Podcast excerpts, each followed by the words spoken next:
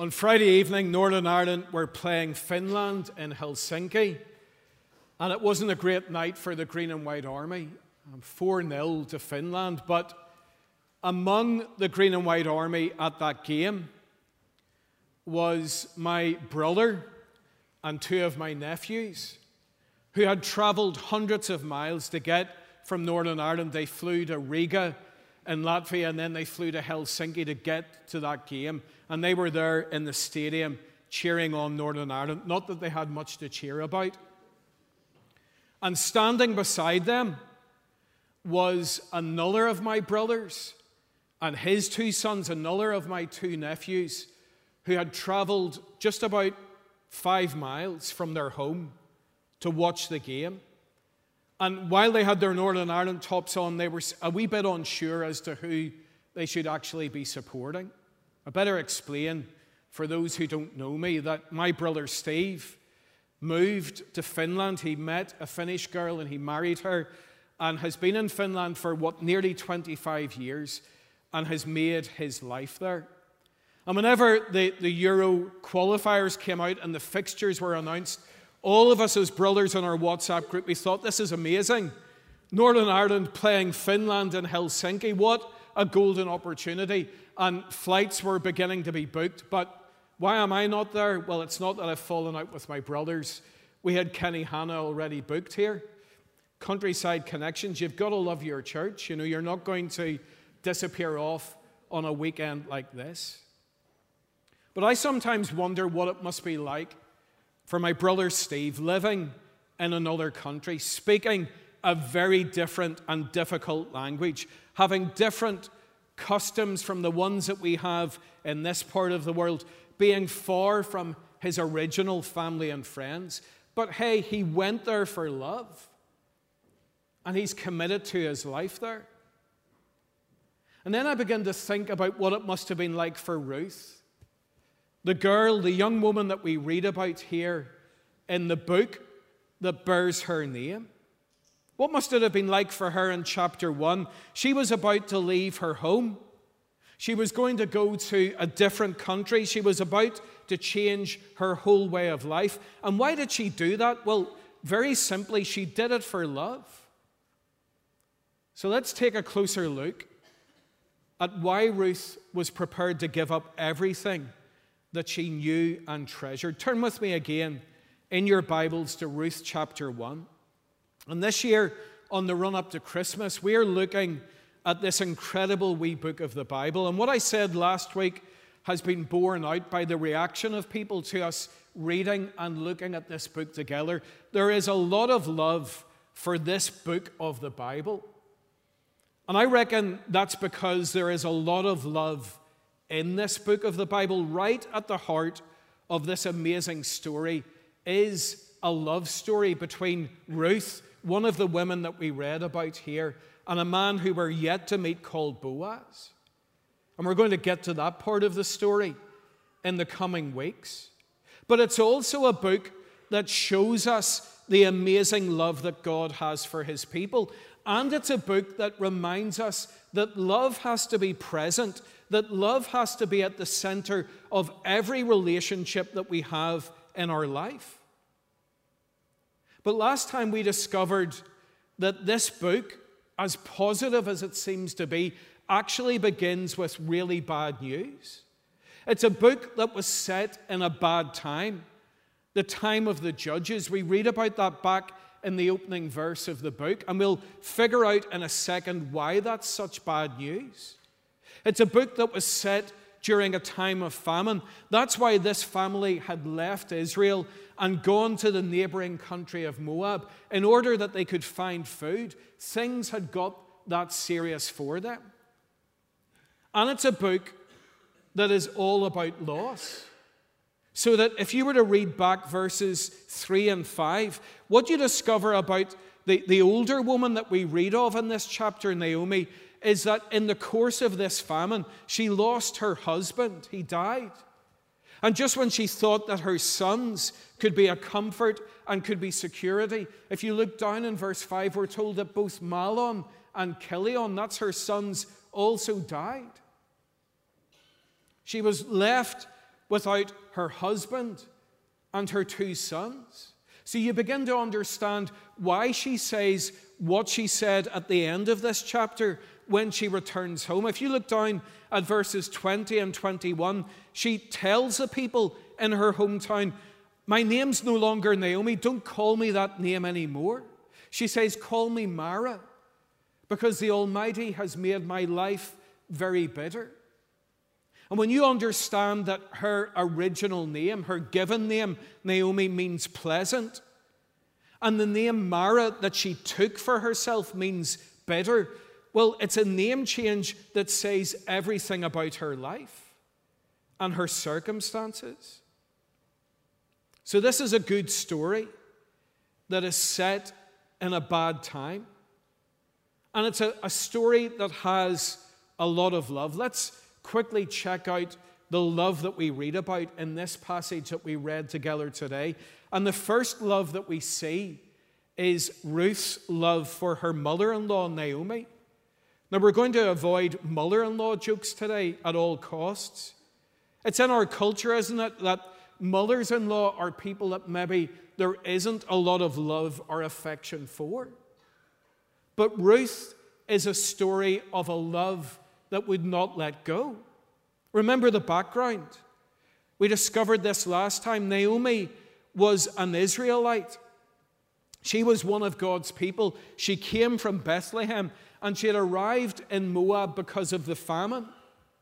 During the time that that family spent in this different part of the world, both of her sons married Moabite girls. And then all of them were left as widows.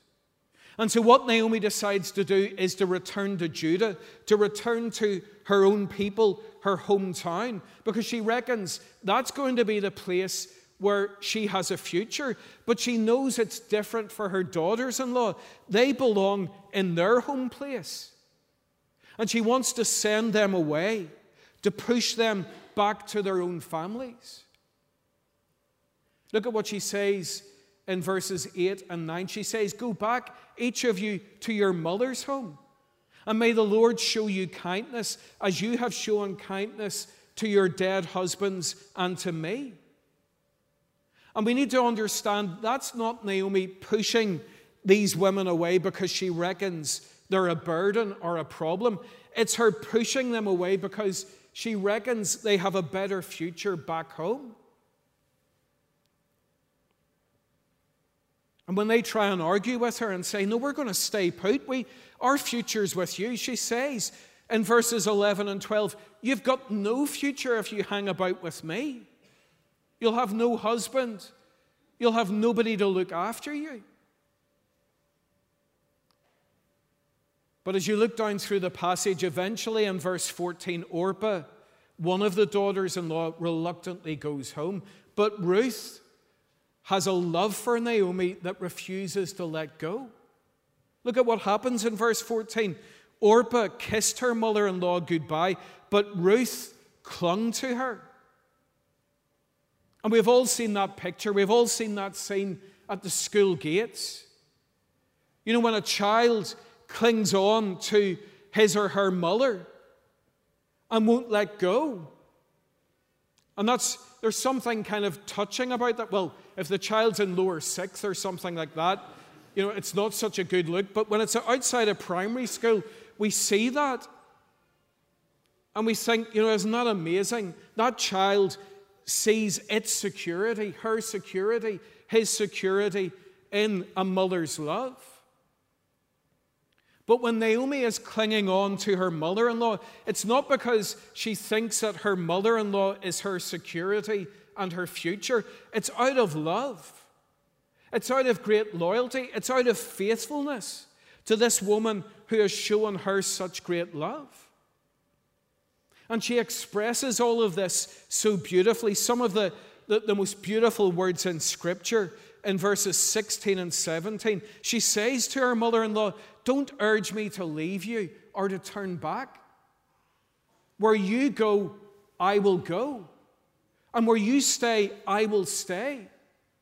Your people will be my people. And she continues on, Where you die, I will die.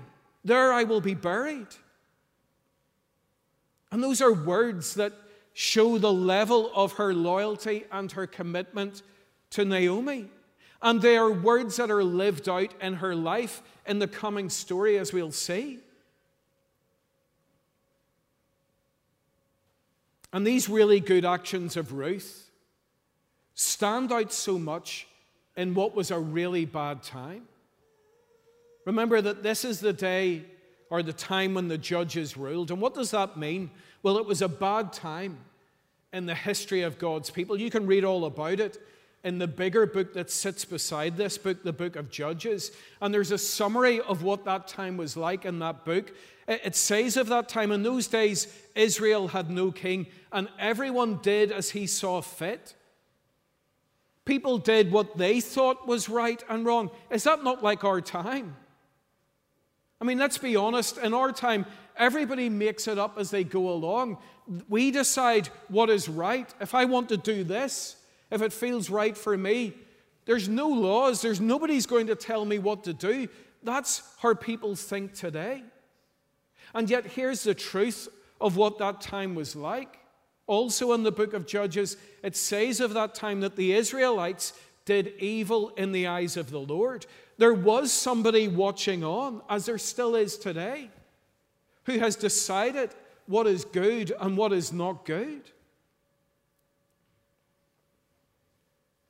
And the faithfulness and the love that Ruth shows stands out in a bad time. Now, today, if you're a follower of Jesus, think about that in a time of low commitment. Will you show commitment in all of your key relationships. In a time when our social media and culture wars and all of that, there is such a, a lack of grace, there is so much bitterness and harshness. Will you show kindness and grace to those around you? And in a time when people have lost the plot, when people are making it up as they go along, will you live by God's word and live out His good rules. There's such an opportunity for those who are followers of Jesus to stand out, to shine, to show the difference that Christ makes by the quality of our love. So we read of Ruth's love for her mother in law Naomi, but there's something deeper going on here. We also read of Ruth's love for God. And think about where this younger woman, Ruth, is from. She is a Moabitess. That means she came from the land of Moab. And Moab were a people who had turned right away from God. They were the sworn enemies of God's people for generations. And instead of worshiping the one true God, they had chosen to worship the gods that they had made for themselves. They worshiped idols. And let's not imagine that Ruth floated above all of that. Ruth was brought up in the middle of all of that. Ruth was an idol worshiper. She didn't know the one true God. And yet, listen to what Ruth said to Naomi again in verses 16 and 17, and the bit that we missed out first time round. She not only says, Your people will be my people, but this is the bit she said, Your God will be my God. And she speaks of him like this May the Lord deal with me, be it ever so severely, if even death separates you and me. And Bible experts who have studied this book talk about the conversion of Ruth. That these verses indicate something really deep and special that had happened in her life. It wasn't only that she had a love for Naomi, she had come to have a love for and a trust in God. Look at the way she talks about him. May the Lord deal with me, an awareness of him involved in her life. And do not underestimate this part of the story because this is an amazing thing. Ruth was a godless girl, literally. She did not have God as any part of her life. And now she had come to trust Him and to love Him and to live for Him. And the Bible talks about this conversion, this change, that it is needed in every one of us. And that it happens when we turn to Christ. Christ, who said of us that you must be born again, that there has to be a new birth, there has to be a change that comes about.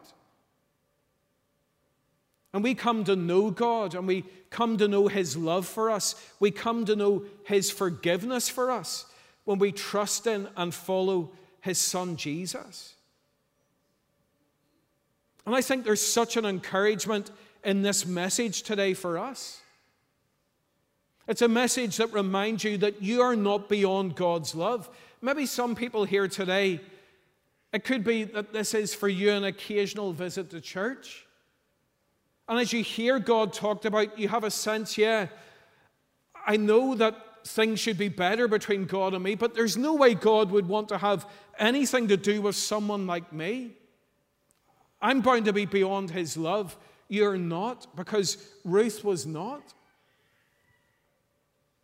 And what an encouragement in the middle of a weekend for those who love Jesus here in this church, that as we seek to make Jesus known to the community around us, the people who we are sharing this message with are not beyond God's reach because Ruth was not beyond God's reach. So, do you love God? And more importantly, do you know the love that God has for you, that love that is found in Christ alone? But there's a final thing, very briefly. There's another love that we hear of in this passage, and that's God's love for his people. You see, if my sermon finished there today, it might get you home earlier for your dinner, but it would not be a complete job. If my sermon today is just saying to people, well, you know what, you should try and love other people as Ruth loved her mother in law. Or if it was just, you should try harder to love God in the way that Ruth loved God. That would be nothing more than a motivational talk, and you can go onto YouTube and find plenty of those. And it might send you home deflated because you know in your heart, as I know in my heart, that we just do not love God and other people in that kind of way. But what we read here is gospel, it's good news. These are words of hope, and we need to know the source of that hope today. So, why did Naomi decide to return to her homeland? Why did she decide to head back to Bethlehem? Well, the answer comes there in verse 6 that when she heard in Moab that the Lord had come to the aid of his people by providing food for them, she and her daughters in law prepared to return home from there. And it's that phrase that I've got underlined on the screen. The Lord had come to the aid of his people. What hopeful words! They're words that remind us that God is a God who cares, that God is a God who helps. And later on in this book, we will get to see the bigger picture of how he comes to the aid of his people, how he comes to help his people, how he's working all of these events out to bring about his plan of rescue.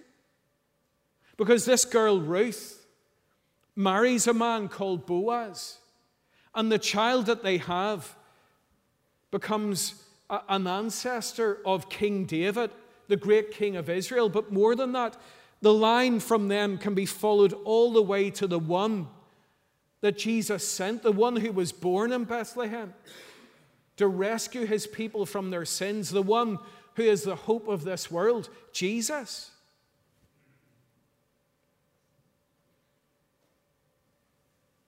And in our service today, during the baptism, in this passage that we were reading, in this sermon that you've been hearing, you've heard lots of talk of God's people. Who are God's people? Well, let's be absolutely clear God's people are not one race or one nation or one tribe as it was at this time. But through the Lord Jesus Christ, God's people are made up of people from every nation and every ethnic background and every kind of background. People who trust in Jesus, people who experience the love of God by turning to Him, people who find a real and everlasting relationship through turning to Jesus as Savior. You know, when I think of my brother Steve and what he gave up, what he left behind, well, he did it for love. And the truth is, he's had a good life there since. And today, as we've been thinking about this girl, Ruth, the girl from Moab, and what she gave up, what she was prepared to leave behind, she did it for love. And we'll get to see in the coming weeks just how much God blessed her as she did that. But today, as we have been thinking about the love that God has for his people, so we think about the Lord Jesus. And we think about what he gave up, what he left behind. And he did it for love. And it wasn't just leaving one country for another. The Lord Jesus gave up, he left behind the place and the position that he had in heaven in order to come into this dark world so that he could die for sinful people like you and me. As one of the songs that we sing here says, of Jesus, you laid aside your majesty. You gave up everything for me. You suffered at the hands of those you had created. And he did it for love love for his Father, so that on the night before his death, while he wanted to avoid that death at all costs, still he prayed, Yet, Lord, Father, not my will, but your will be done. And he did it out of love for you and me. So that the Bible says this is love, not that we loved God, but that he loved us and sent his Son, Jesus, as an atoning sacrifice for our sins. Well, if this is how much God loves you, will you love him? And will you trust the one that he has sent to rescue you so that you can know his love forever? Amen.